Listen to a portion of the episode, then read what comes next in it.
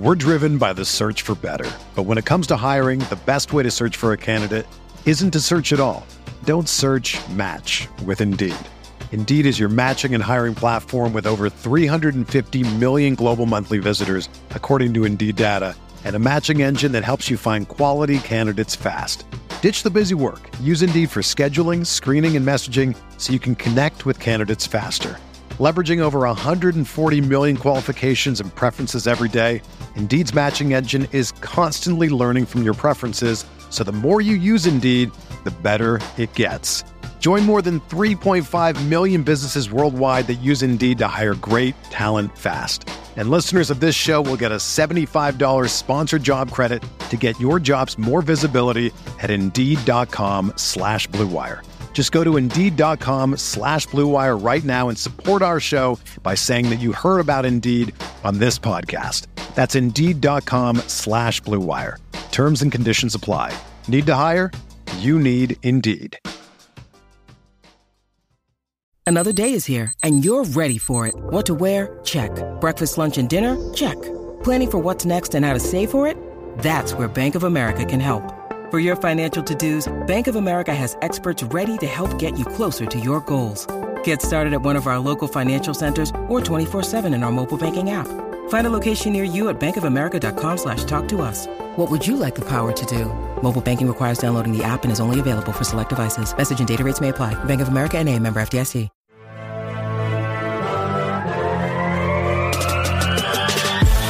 Minutes a day, 365 days a year. This is the Pack a Day podcast. What's going on, Packer fans? Welcome back to an all-new episode of the Pack a Day podcast. I'm your host, Andy Herman. You can find me on Twitter at Andy Herman NFL. And once again, joined by the great Mike Wahle. You can find him on Twitter at Mike Wahle 68. Mike, it's been an interesting week in Packerland. I'm sure we're going to get to all of that. Before we get there, how was your holiday season? And I know right now you're frolicking around London. How's that going for you? Yeah, hey, Andy, it's going really well. Had fun so far. It's crowded. So we used to live in London, and we came. But this is really the first time my family's been back. It's so crowded now compared to what it was 10 years ago that it's almost like a different place, but good to be here. We're going to go check out an Arsenal game tonight with my son. Really excited about it. So trying to make the best of it. I'm definitely jealous of that. That sounds beyond amazing. As I mentioned, it's been an interesting week in Packerland. They get the win against Carolina 33-30. I don't think it necessarily matched the expectations that fans had going into that game, but they did escape with a win. Defense obviously does not perform up to par. You've got a bizarro Jaire Alexander pregame coin flip fiasco. And then this week we learned that Jaire Alexander has now been suspended for a game, partially, at least mostly due to the pregame incident. But as Matt LaFleur said, it's never just one thing. Let's start there. I think the hot topic is, of course, the Jaire Alexander suspension. So let's start with the actions of Jaire. What were your thoughts initially on the coin flip and how he kind of handled that entire situation? Yeah, there's a lot of layers to this. I think the most important thing is, and anybody who's been watching this, who's been following, either you're a fan of football, former player like myself, whatever, if you've ever been in a locker room before, you can probably guess that this is not just a one-time incident and the reason why they're suspending him. There's layers and layers of things that have been said, the actions, the way, the behaviors. This is kind of the icing on the cake that they had to make a move. And you have to be, whether you like it or you agree with it or not, there's something to be said with them withdrawing a line in the sand and saying, listen, you need to have a hard reset and we need to do it right now. And then if you're not going to do it, if you're going to come back to this and say, you guys are out on me, so I'm out on you, then it's time to go. Right. So I think the best thing that Matt LaFleur and Goody did right now is said, what you're doing right now is not working for us as an organization, despite how talented you are and how good you've played for this team historically. And you need to reset the way you're interactions with this team, whether it's the way you're talking about the defensive coordinator, the way you're talking about the scheme, the way they're performing, your injury history, something you're doing in the locker room, something you're doing outside the building we don't like, whatever it is, and we don't know all the things. Yeah. But whatever's happening right now, you need a hard reset. And if you do that, we love you. And if you don't do that, we can find another way that this can work for both parties. As it pertains specifically to this weekend, the thing that I had a problem with is Jaire Alexander is a respected veteran in this locker room, at least that's my impression. Yep. If you are from the area, it is kind of a traditional thing to go, listen, we're going back home to Jaire's home. Let him be an honorary captain. And that they didn't do it. Like you start going, there's so many questions here. Like, why didn't you do it? Like, why didn't your assistant tell you that it was his time? And if he did, why didn't you just have a conversation with your leadership council, whoever it is, and make that decision? Because if Jaire was saying, listen, everybody's got my back except for the head coach. Like, he must have not known I was from here, but all the players have my back, blah, blah, blah, blah. Then it makes you wonder, like, well, why is that true? And if it's true, well, why not? That doesn't make a lot of sense. So this is one of those things where you obviously want all this stuff to stay in-house. It probably doesn't even get noticed, except for he decides to open his mouth during the coin flip and makes all these, like, it's part of his personality. It's part of the reason you love him. And it's part of the reason that it gets a little bit overbearing, right? You got to take some of the good with the bad. I guess my overall sense is I wish that they would have handled this situation beforehand and made him a captain. And if they hadn't made it of a definitive, this is why you're not, dude. Like, if Mike Holmgren didn't want you to be captain, he would let you know. He might even say in the meeting, like, I know we're going to your hometown. I don't like the way you're acting, so you're not going to be captain. And there wouldn't be any of this issue, this thing to come up. So I think there's a lack of communication on the front end of this, but then certainly sneaking in there and then deciding that I'm going to be the person talking when the captains already have the idea of what we're trying to accomplish. It just is a lot. It's a lot to deal with. It is. It's also the least fun. Like, I think you and I probably both enjoy talking football more than we enjoy talking drama and pregame coin flip stuff. Like, it's the least favorite part of the entire situation. Like, just talking about football in general. I love your sentiment about a line in the sand moment, and it makes a ton of sense because they suspend him for one game.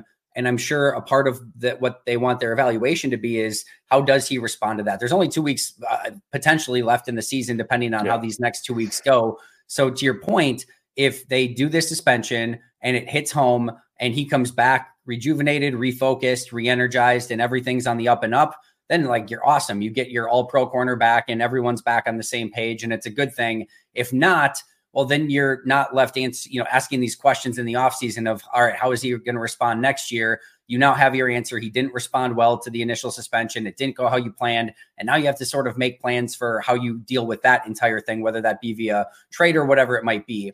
So I think that's a really smart observation, is like, now's probably the time to do it so you can gain that evaluation. The one thing I did like about Matt in his press conference, and I think part of it's probably coach speak, but he did say that everyone needs to learn from this situation and everyone needs to get better from this situation. Right. And to your point about, how they handled the coin flip situation, I think if they had their three captains selected already, if this is something that's important to Jaire, add a fourth for the day. Don't necessarily have him be the guy that's going to go out and call the coin flip or whatever. Have Eric Wilson, who was ever designated to do that on that day. And it probably is, like I said, it probably ends up being much ado about nothing. But I think ignoring the entire thing and having it happen, now you end up with this drama. Now you end up with having to suspend your player in a must-win game against Justin Jefferson and the Minnesota Vikings. So it's messy, it's not fun, and like you said, there's a billion different layers to it. I'll give you this example, and hopefully it's not the same as far as the way everybody felt about one another, but I remember I was going into my last year in Green Bay, and I think Jason Wilding was asking me, like, what are you going to do? Like, everyone kind of knew I was going to be a big free agent. And I said, listen, I was the only, there's five offensive linemen starting for 3+ years. I go, I'm the only one who's never been on the cover of the poster. I'm the only one that's never been nominated for player of the week or something. And I've certainly graded out like it deserves to. And I remember saying to him, and it was, I was talking to Sherman, and I was basically saying, like, look, I know I get a raw deal from Larry Bechtel, from times, that's going to be fine, but I need you to show me some respect because I work my ass off. And and so what happened that year, like those things, when I was the highest graded guy, and they gave me a game ball. When there was a home game, they put me on the preview show, paper magazine, what is that called? The program. Game Pass program. Like, and it was things like, for guys like Jaire, it seems like a little deal, but it's a big deal because you just want your respect. And so when it's left at open, and so to Mike's credit, Mike was like, okay, message received. Like, I get it. Your feelings are hurt. I'll take care of you. You don't know in this situation the motive behind everything or why it wasn't addressed. Did Jaire bring it up and he was shut down? Was it assumed? Was it assumed on his side that it was okay? Was it assumed on Matt's side that he would never do something like that? And so it's just that communication issue on top. It's layers, right? On top of we know he's not thrilled with the way he's being used in the Joe Barry defense. We know that he's kind of he's an outspoken guy. He doesn't mind talking to the media and saying his mind. So all that stuff, it just plays into a situation where this has always been really a players-led team under Matt LaFleur because of Aaron Rodgers. Yeah. But now it's not that way. And now you start going like, well, does Matt want to hit – I'm talking about the head coach now. Does he want to hit this hard reset and go, I'm getting rid of anybody who talks out of line that's like 5 years or older. I just won't have you on my team anymore because I got a lot of young dudes that look really good right now. So this is one of the – this will be really interesting to see how it plays out the next couple of weeks. I think so too, and even extended into the offseason. I'm interested to see if Devondre Campbell comes back at any point this year, if that thing just they kind of put you should go on IR. Don't you think he should go on IR? I mean, just it feels that way. It absolutely feels that way. I mean, Matt saying he's day to day, it feels like just put him on IR, end that thing, and you're probably going to move on in the offseason anyway. It's just, I think that transitions perfectly into the next question. You've had the whole Devondre Campbell situation. You've got this Jaire situation. Do you think that there's any chance that this is just a couple of one-offs, or is there, when there's enough smoke, is there more fire there? And the second thing I want to ask you is when there are pieces of drama that are going on like this, and obviously Twitter's blowing up and everyone's talking about it. We're talking about it as a player. Are you able to compartmentalize that and just, I don't effing care about that. I'm just going to go play and we're going to try to win a football game in Minnesota. Or does that stuff sort of fester and become toxic within the environment that you're trying to go win games in? Yeah. Last question first. The players can absolutely compartmentalize it, especially away from social media and all. And, you know, listen, questions during the day, it's like what happens during the questions during the day with the media is you realize that people are talking about it. Now you can just choose to care about it or not. But we talked about it last week. The guys that are in the locker room that have, they either have their respect or not. And I think what happens now with the brand building and everything that's a little bit different, there's a lot more, you know, you're an entrepreneur of one if you're a pro athlete these days, because you're always kind of looking at the next job because you don't really have job security anymore like you used to. Right. And you certainly, you understand the economics and the business of the sport better than certainly anybody in my generation did. So there is that part of it where you get paid, you get hurt. Somebody says something to you about your performance. You go, well, wait a second. Why am I going to be loyal to you? You're not acting loyal towards me. Like that happens a lot faster than maybe it did pre-free agency, pre-social media, pre-awareness, right? And so I think that is an issue, but generally, but that's limited to the people. That's limited to a very small percentage of the team as well. A lot of people are just worried about my performance. If I play well, people like me. If I don't play well, people don't. I can have a ton of Twitter followers and still suck, right? And I can have zero Twitter followers and be a really, really good player and still get the respect I deserve. So there's different levels to how people consider their career and what's important to them. And you want to get the people in your locker room where all they really care about is their performance on the field. They can all let somebody else deal with all the other stuff, or maybe they have a team, a group of buddies that can deal with that stuff for them.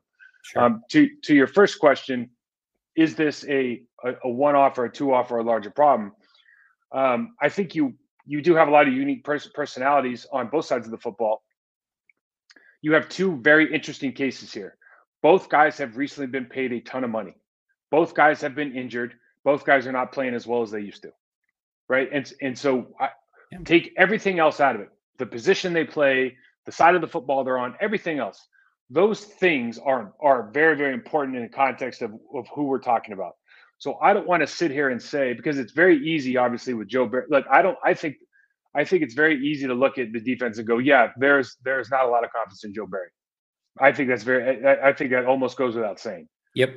But the rest of the team, Matt LaFleur is an offensive coach this year and holding everything together and developing young players. Done a pretty good job. You know, not a lot to complain about. He seems to be a very fair guy as well. I don't know him at all. It's just when I read what I see on TV.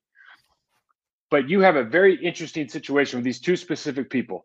Paid a lot of money, injured immediately after, haven't been playing as well. I'm going to leave it at that as far as where I think, you know, where there's smoke, there's fire. I don't know that you have a systemic problem. I do think you do have a lack of confidence in Joe Barry. I think that's obvious when you go to, when you think about right before they got rid of Rasul. He's out on the field just pissed that people are missing assignments, making mistakes, that he's playing 8 yards off and he wants to be at 3, you know, and he's shipped out. You just, when you start looking at everybody who you respect on the team and that gets frustrated, you're going like, well, there is something to this, certainly. Just the way that this is handled nowadays, Like, you want all this to be as in-house as possible, all this stuff, right? The personal stuff, you know, you want to air your personal vendetta against another player on another team, or what you're doing for a charity deal. Like, all that stuff's great. Like, building your brand is great. But as far as like team-centric stuff, like, you want to stay as in-house as possible. And when it's not in-house, you have to start looking at, like, are those very specifically those three factors involved? Yeah, it's well said. I think the thing that is very easy to identify is the fact that you look at the Rasul stuff and eventually Rasul getting traded away, the Devondre Campbell stuff, the Jaire Alexander stuff, the Joe Barry stuff, the performance, it's all on the defensive side of the ball. All of that sort of outside drama is all there on defense. It hasn't really seemed to be there on offense, even on special teams to some extent too. It feels like it's at least somewhat of a symptom of just the way the defense is playing. And like you said, the lack of trust in Joe Barry and what they're doing. And it'll just be really intriguing to me to see how they address this entire defensive performance drama, all of it in the offseason. You got to think they're going to go in a different direction with coordinator. And then how does that fit with scheme? What players do they stick with? It's going to be, it feels like offense up and coming, special teams still figuring some things out. Defense needs a full refresh and coat of paint and everything else. And my guess is that's probably coming in the off season. Yeah, I agree with you. And when you look very specifically at like the players, you know, players that you've had kind of stem up with issues defensively versus offensively, like look at the offense, quarterback Young, wide receivers Young, tight end Young, Aaron Jones, never going to say anything, right? Dudes wear sunglasses on the sideline. Like he's just a bad dude. He's not going to say. AJ has really no ground to stand on as far as like you got to continue to try to perform better. And then you got offensive linemen who are never going to say anything because nobody cares, right? So on the defensive side, personality wise, different type of guy, right? Different type of personality, much more attack minded. I'm just talking about a natural human walking around, right? And you also have veterans who have been paid that probably have larger mortgage payments, that probably have larger families, like they're further along in their lives. Yep. And so you start looking around like, okay, my time's ticking here. This stuff's not working for me. I'm upset about it. I'm going to speak out a little bit more. That's generally what happens in all of sports. It just happens right now to be on the defensive side of the football. I just want to wrap this, part of the conversation with one thing that you said at the beginning about Jaire, and that, and part of it, like being a different personality and you have to take some of the good with the bad, that swagger, that confidence, that outspokenness, that Jaire-ness is also what, sort of is his superpower and makes him sometimes great on the field. And you have to take some of that with some of the other stuff that comes along with it. I think that's one, really smart. And two, I think that's why this entire thing is sort of so necessary to try to get him refocused back on being that sort of player and playing with that swagger out on the field and having that confidence and bringing that energy to everyone else. I think that at the end of the day, the hope is that this is hopefully a 1-week setback. Everyone gets back on the same page. It opens doors of communication between Matt and Jaire and, maybe some of the players on the defense again. I know Jaire had said in a media session earlier that he doesn't really talk to Matt much anymore, which was brought up in the press conference yesterday. All those things I think go into this. And I think everyone's just got to learn from it, as Matt said, and hopefully they get better and Jaire ends up being back like Jaire sooner rather than later. Yeah, I agree. And I think, again, the big deal here is you draw the line in the sand and they'll know. Like, two things happen with an NFL player right now in Jaire's situation. He either says, like, he either has a mentor, a family member, somebody calls him and goes, dude, you need to check yourself right now. Like, you're in a really good spot. Where are you going to go that's better than where you got it? Yeah. Right? Or they're, he's not listening to anybody else and he's going, man, these guys just sold me down the river. They don't love me anymore. I want out. I don't like what this guy's doing. I want out. One of those two things always happens in this situation. I'm not talking about specifically with Jaire, with anybody. And so if you can either like, okay, I need to control what I can control and stop doing this, or these guys have turned their back on me. I don't want to be part of it anymore. Either one of those is fine. And it's absolutely fine. It's unfortunate, but it's fine and it's understandable. Sometimes personalities don't mix. Sometimes you really aren't a scheme fit. Sometimes all this stuff, like, it does matter. Sometimes a coach is trying to do something new and you just don't fit in. That's okay. There's no hard feelings here. It's just like, we need to find out now. And for them to force the issue like this, I think was really smart. The way that this all built up, I don't know if I necessarily agree with. It's unfortunate, but it's really smart, I think, to do this right now. Totally agreed. Let's take a step back and look at the defense as a whole this past week. Obviously, again, another disappointing performance, 30 points by the Panthers. Bryce Young had a couple really great throws in that second half. Looked like they tried to do some different things early, blitz a little bit more, play a little bit more man coverage, had some success early, give up the 10 points at half, which isn't terrible, but certainly more than a normal half for the Carolina Panthers so far this season. They had not scored a touchdown in their previous two games combined, had scored four touchdowns in their previous five games combined. They scored four touchdowns in this one in three quarters. Not obviously the game that you're looking for. What did you see from this defense, and anything that you can take away as a positive or something that just did not work in this game after you went back and watched it? When you have a 365-day-a-year podcast, you need to have the energy and the health to be able to provide that content every single day of the year. When I'm not feeling the best, whether that be due to illness, gut health, or low energy, it's hard to focus and it's hard to be efficient with my work. Everything is just slower and everything becomes such a grind. That's why I started drinking AG1 daily. When I started drinking AG1, I could legitimately feel a difference in my energy, and I noticed I was becoming sick far less often. That's because AG1 is a foundational nutritional supplement that supports your body's universal needs like gut optimization, stress management, and immune support. Since 2010, AG1 has led the future of foundational nutrition, continuously refining their formula to create a smarter, better way to elevate your baseline health. I recommend AG1 to all my family and friends because AG1 has a team of doctors and scientists, and because it is formulated based on the latest science while maintaining their high quality standards. AG1 is the supplement I trust to provide the support my body needs daily. If you want to take ownership of your health, it starts with AG1. Try AG1 and get a free 1-year supply of vitamin D3, K2, and 5 free AG1 travel packs with your first purchase. Go to drinkag1.com/packaday. That's drinkag1.com/packaday. Check it out. Today's episode is brought to you by BetterHelp. This year, our family had a few different ways that we did gifts for the holidays. We did some traditional presents, we donated to a variety of charities, and we planned a fun trip for the entire family. Of course, I may have snuck a gift for myself in there during the process as well, but whether or not your family gives gifts during the holidays, you still get to define how you give to yourself. A great way to do that is by giving yourself the gift of therapy. Therapy is powerful. It works and strives to make us the best versions of ourselves and work out the kinks of the everyday daily grind that can continue to beat us down. And during the holiday season, it's really easy to become unaligned with all the regular daily stress, plus the rigors and anxiety that come with the holiday season. If you're thinking of starting therapy, give BetterHelp a try. My favorite part about BetterHelp is that it's entirely online, which makes things so incredibly convenient, and that it's flexible and can be suited to your own unique schedule. In this season of giving, give yourself what you need with BetterHelp. Visit betterhelp.com/packaday to get 10% off your first month. That's BetterHelp, HELP.com/packaday. Hey there. I'm sure you've heard a ton about daily fantasy sports, but I'm here to tell you that you've never experienced anything quite like PrizePicks. With basketball season here, you can now pick combo projections across football and basketball from the Specials League, a league created specifically for combo projections that includes two or more players from different sports or leagues. For example, LeBron James plus Travis Kelce at a 10.5 combo of 3 points made plus receptions. Even more fun yet? Do you want to play alongside some of PrizePicks' favorite players like rapper Meek Mill and comedian Andrew Schulz?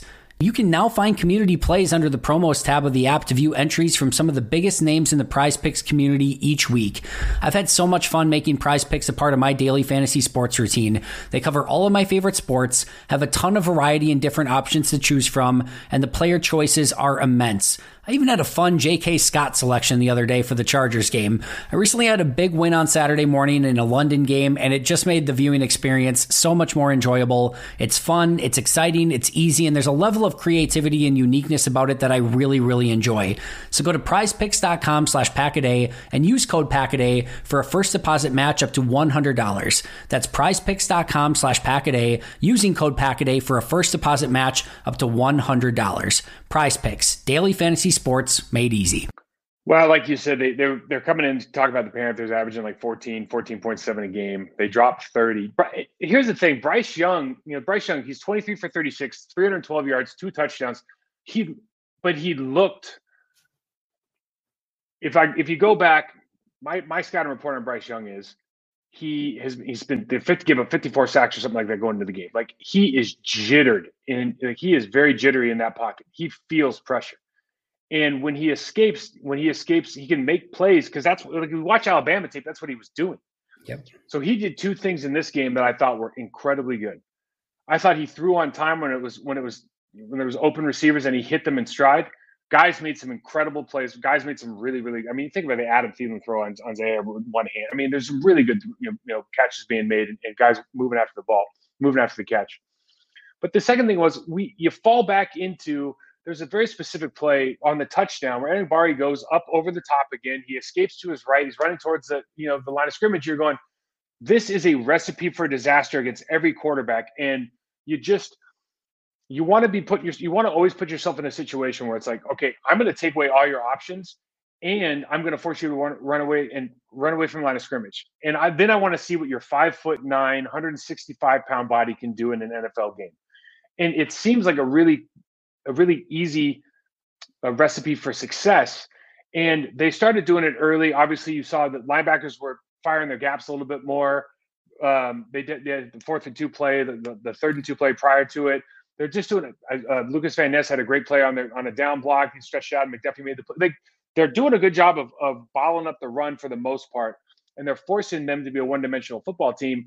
But then you start getting back to these old, kind of bad habits, playing a lot of soft zone, then allowing that quarterback to escape towards the line of scrimmage where he has a run-pass option. It doesn't seem like, for me, it always seems like there's one of like three very basic things that this team forgets to do in the context of, we're going to game plan, and we have a great game plan. It's going to work like this. Oh, but I forgot to, hey, let's make sure the quarterback exits facing the wrong direction. Like, just very, very simple stuff. Like, most teams, I always go back to pass rush plan, because the quarterback really is the most important, position in this sport. If you don't have a pass rush plan for every single quarterback, whether he can leave the pocket or not, if you don't have a very specific pass rush plan that in large part makes sure that these quarterbacks that have run pass options can't run towards the line of scrimmage, you're giving away free yards. And the other thing I didn't bring up before with Joe Barry and all the, we missed tackles. And I think I showed on my show last week, the first three plays I showed were missed tackles that ended up being like 20 yards of extra offense. Like, for the fans out there, think about how many yards of extra offense come after contact, after this, or supposed contact on this team. You can't blame the coordinator because a guy, just like we talked about in your show last week, you can't blame the coordinator because somebody can't tackle. If you can't tackle and your coordinator and your position coach isn't teaching you how, dude, go find somebody that is. Spend extra time after practice or before practice. Like, you have time in your life to learn how to do your job. It's not just the responsibility of the coaching staff. If the coaching staff, you want to blame and fire, bring another coaching staff in, fine. It doesn't alleviate the problem that you can't tackle, you can't run fit, you don't know your assignments. That part of the job is always going to be 100% on the players. The coaches are there, sure. You're the one who has to go jump on the field and work, man. Like, it doesn't work if you don't put in the time. And that's the frustrating part, I think, about this whole conversation with the defense and everything. It's like, at the end of the day, you just make some tackles, you don't have a problem. Yep. And I've been on that same page as well. I think there's definitely frustrations with the scheme and the play calls, but there is a lot that is going wrong from an execution and player standpoint as well. Was it the first or second play of the game where Anthony Johnson Jr. comes up to make the tackle on the little flat, and it should be a 1-yard gain, and it ends up being, I think, 9 yards on the play instead? It's just 9 yards. It's first play of the game. Yeah. Yeah. You just go. And you bring up it's a second and 9 or a second and 1. Which one would you like? You know what I mean? The Enigbari one too. I think that was the touchdown against Stokes in the back corner of the end zone. Is that like, and Stokes, and everyone's mad at Stokes, and they're like, just say the same thing. Cover him for 8 seconds because you let him roll out. It's like, are you kidding me? You know how hard that is. I was gonna say the exact same thing. Everyone's pointing at Eric Stokes on that play. I'm like, man, he's got it completely covered for what should have been the entirety of the play if the quarterback's not allowed to escape out to his right, to his throwing side. And then the quarterback still has to throw a perfect seed on like the back corner of the end zone, and the receiver makes a good play. It's like, man, I'm right there with you. Those things are definitely frustrating. And this edge rusher group is at its best usually when they're collapsing the pocket. And we saw it against DeVito a couple of weeks ago. I mean, how many different times where you don't have the rush lane integrity, he's stepping up, getting outside, either making plays with his legs or extending the play and making plays with his arm. If they just trap that quarterback, especially Bryce Young, Tommy DeVito, things get a whole heck of a lot easier, and you're not allowing some of those big plays either via run with the quarterback scrambling or a couple of those touchdown plays, both against the Giants and the Panthers, even some against Tampa Bay. It's like all the same issue. And those are the things that are frustrating too, that they're not getting fixed. And whether it's players, coaches, whatever, man, if they can just keep a little bit better contained and collapse the pocket, it's a totally different defense. And the hard thing, it's really hard because we say that, and then you get into the game and you're like, everybody wants to eat. And they want to win, right? So you want to have a two-way go. You don't want to build a wall. You don't want to do all this stuff. But there are guys on your team where you're like, Rashawn Gary's got a much better chance of winning than, I don't know, let's say TJ Slaton in pass rush. So you can say, hey, TJ, you're bull in the center on this play and you're spying the court. You're going to be our spy and you're going to go where he goes. And everybody else, you can go wherever you want. And it's not perfect, but it's a plan. It's not always going to work, but it's going to work more than this does. Yeah. Or you run a lot of crazy stuff with this four-man games. We used to call them crazy twists. Tampa Bay did them all the time. And what happens is somebody ends up running into somebody because everyone's moving into different gaps. But when you're kind of staying with gap integrity and you decide you go low or high, especially on the outside, and let's say both defensive tackles go into the A gap, like you're done. You're absolutely done. And you don't want to limit your guys, but you also have to be accountable because our linebackers will get deep. All these teams, watch Minnesota, man. Minnesota's going to run all goes and the tight end's going to leak out for 20-yard gains, play in and play out. He's going to chip out Rashawn Gary and he's going to go play in and play out because that's what the NFL is right now because everybody's worried about the deep routes. They're not worried about the checkdowns and nobody's thinking about the quarterback keepers. Yeah. It's going to be interesting to see how that game goes. We'll get to that more in just a moment. I did want to talk to you. I know you posted on Twitter a little bit about Quay Walker, maybe taking some steps in the right direction, maybe getting a little bit more autonomy. What did you see out of Quay Walker in this one? Well, actually a lot of the same. I think what I was talking about was, listen, I love when they put Quay in dog situations, whether it's run blitz or it's a pass blitz. You want to put him in situations where it's like, I want you to go beat this guy in this gap and you be the aggressor.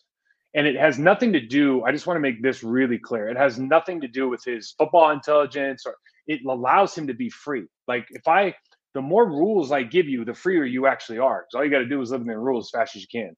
So all we're trying to do here is say, Quay, you've got B gap, destroy it, right? Or you've got A gap so we can take the onus off of Kenny Clark on the backside from the double team, right? So when he does that, he is very, very, he's a very, very effective player. When he's playing downhill, he's much more effective.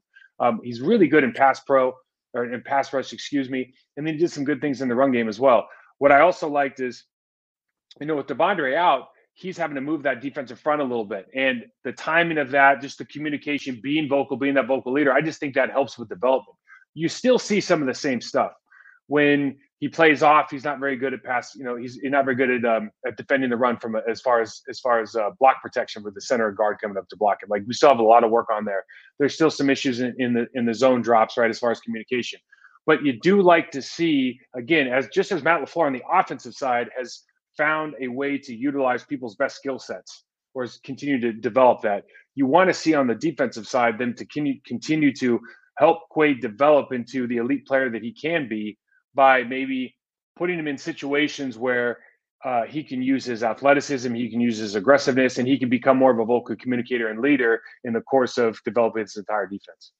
Yeah, he's still an interesting player. A lot of these young linebackers take a couple years to get their feet underneath them, hoping there's still kind of a breakout for Quay, especially in year three. I think we are seeing some signs of progress, and I do like how you're using him a little bit more as an aggressor and as an attacker, and I think that's something that can pay off well for him moving forward. I want to switch to the other side of the ball, a player that I know, Mike, you and I usually like to kind of drill down into some of maybe the less obvious stuff. This one's fairly obvious, but when Aaron Jones has a game like that and is able to play, just get the 20, I think he had 21 rushes, 3 targets, something like that. So, 24 potential touches. He's just an absolute game changer. It sucks that is really only, in my opinion, the second game where we saw a heavy dose of a healthy Aaron Jones. And even the first one against Chicago, he had to go out the third quarter. And it just changes everything on offense for Green Bay. Yeah, he's lighter fluid. I mean, he's definitely lighter fluid for this offense. I just don't know. You just think about – you think about the 30-yard gain he had off of, I think, Elgton Jenkins pulled. They dropped everybody down. He pulled around, blocked out. And then basically they were just trying to make the corner make the play. And you see that exact same play again. You know, you can literally in any tape in the NFL. And there's very few guys that'll turn that straight north and south, drop your pads, and just say, I'm going to run through this guy. He's not. If he tackles me, he's going to tackle me for a 5-yard gain, because sometimes that guy misses. Right? We know that from watching the Packers defense. And just the difference, like you think about the difference in that one run, that puts him over 100. That's his 100-yard game right there. Yep. Because I think he had 30-something on that run alone, right?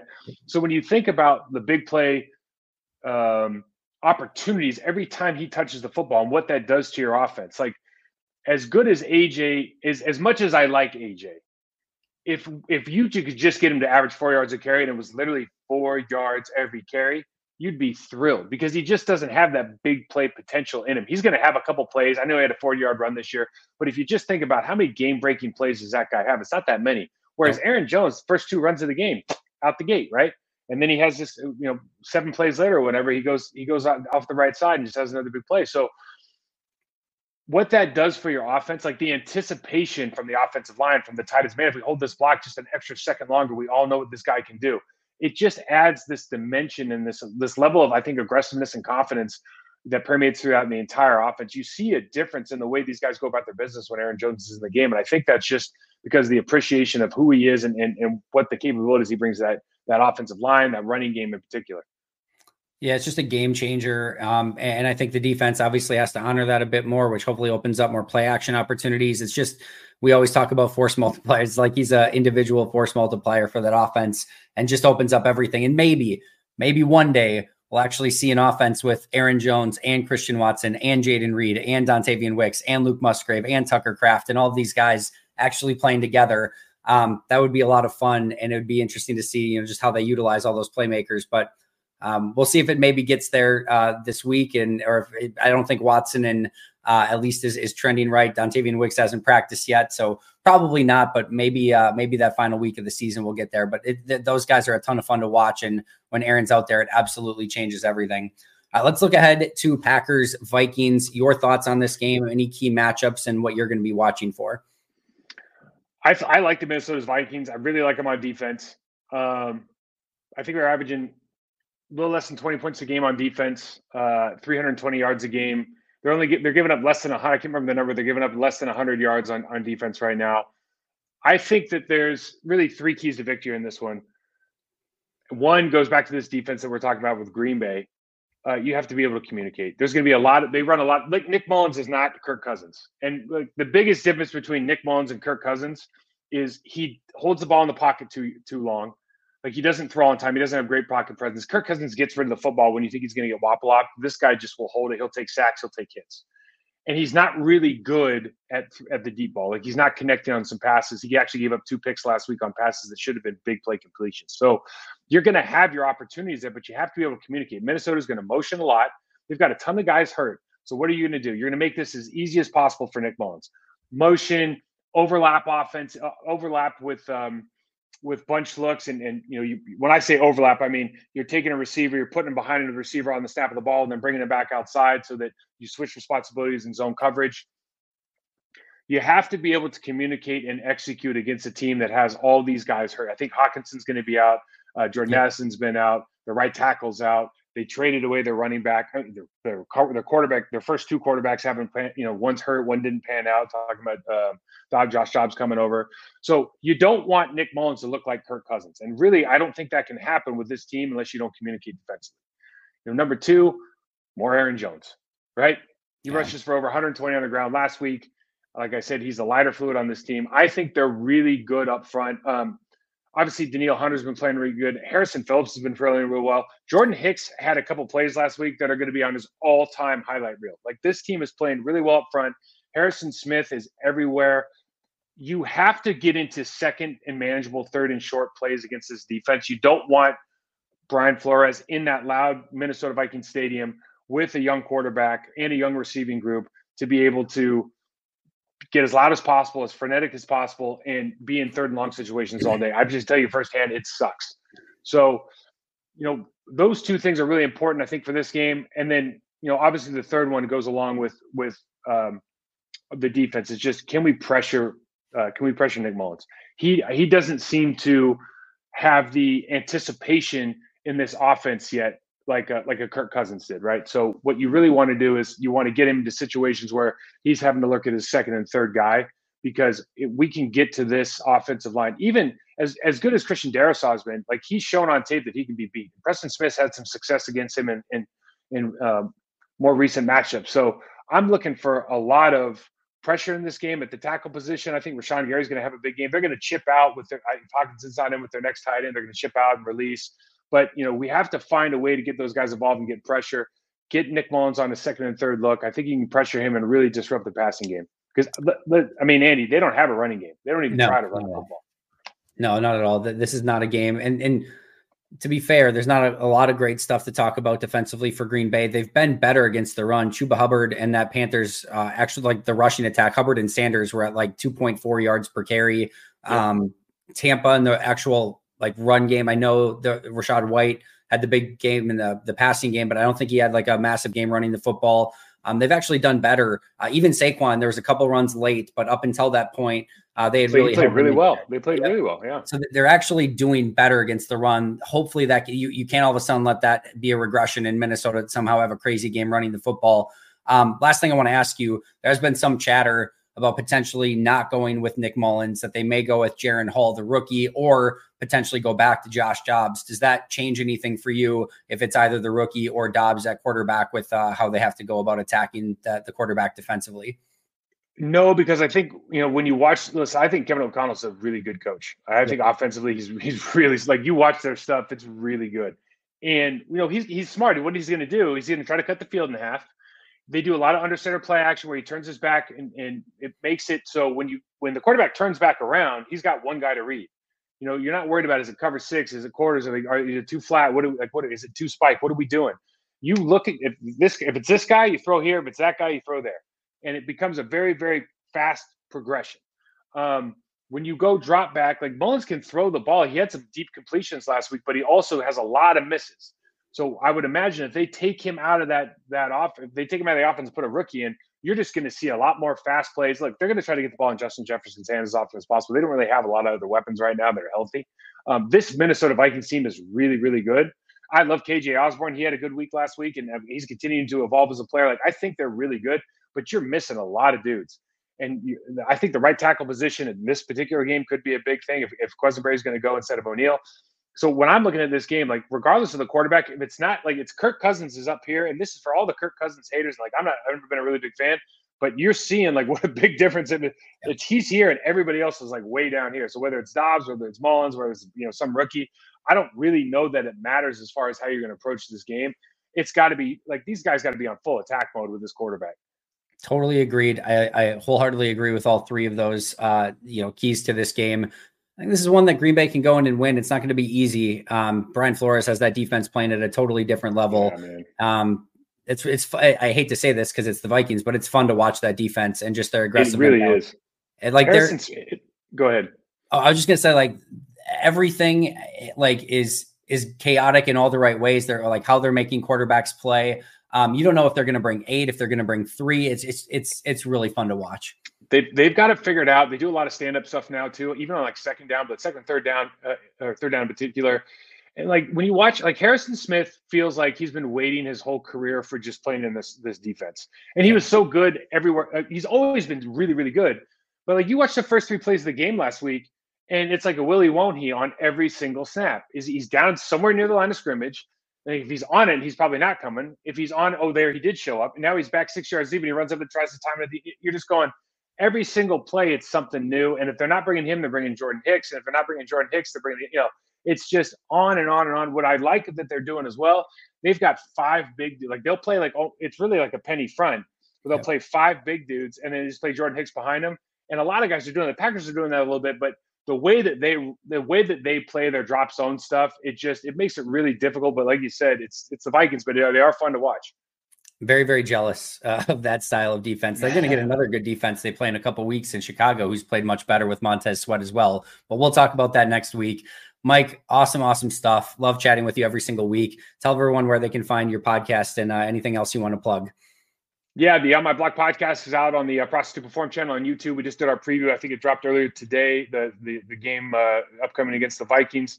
You can check that out on the audio. If you want to listen to audio version of these shows and not watch the video, then I'm upset for you. But you can check it out on the Believe Network, anywhere you get your podcasts. Mike Wahle 68 on Twitter, Prostitute Perform on Instagram. Andy, thanks for having me as always. Appreciate you taking the time, especially as you're in London. Quit talking to me. Go enjoy your time. Go follow him at Mike Wahle 68. You can find me at Andy Herman NFL. We'll see you guys next week. But until next time, and as always, go Pack Go.